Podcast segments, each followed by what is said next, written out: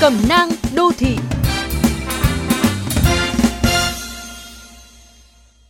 Một ông bố hứa về sớm để chuẩn bị cho lễ sinh nhật của con trai sau rất nhiều lần lỗi hẹn. Đúng hôm đó lại có một cuộc tiếp khách đột xuất. Món quà lớn được bù đắp vào ngày hôm sau. Nhưng sự háo hức của đứa bé đã không còn. Gần hai năm trước, một người bạn xung phong sẽ tìm giúp tôi sản phẩm dành cho trẻ em mà tôi đang quan tâm nhưng thị trường khá hiếm. Nhiều tháng sau vẫn không thấy tăm hơi.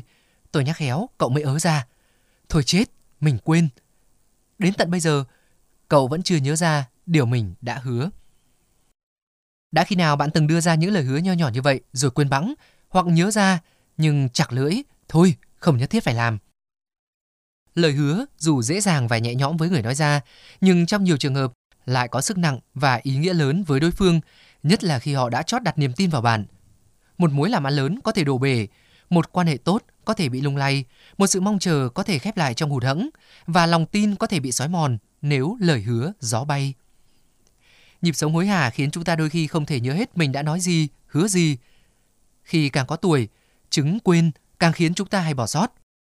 Vậy nên, để không đánh mất tình cảm, uy tín, mối quan hệ quý giá vì thất hứa, thì đừng dễ dãi hứa hẹn. Hãy thật khắt khe với lời hứa của mình, từ việc nhỏ đến việc to. Khắt khe từ lúc cân nhắc đưa ra lời hứa cho đến các biện pháp ghi nhớ để thực hiện. Và đã hứa thì cố làm cho bằng được. Trong trường hợp cuối cùng, lời hứa bất khả thi, hãy báo trước cho đối phương và xin thứ lỗi bằng tất cả sự chân thành để họ đỡ bị tổn thương.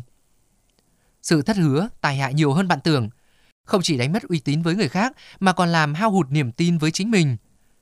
Bởi như một nhà thơ đã viết, thêm một lần thất hứa, thấy mình khả nghi hơn.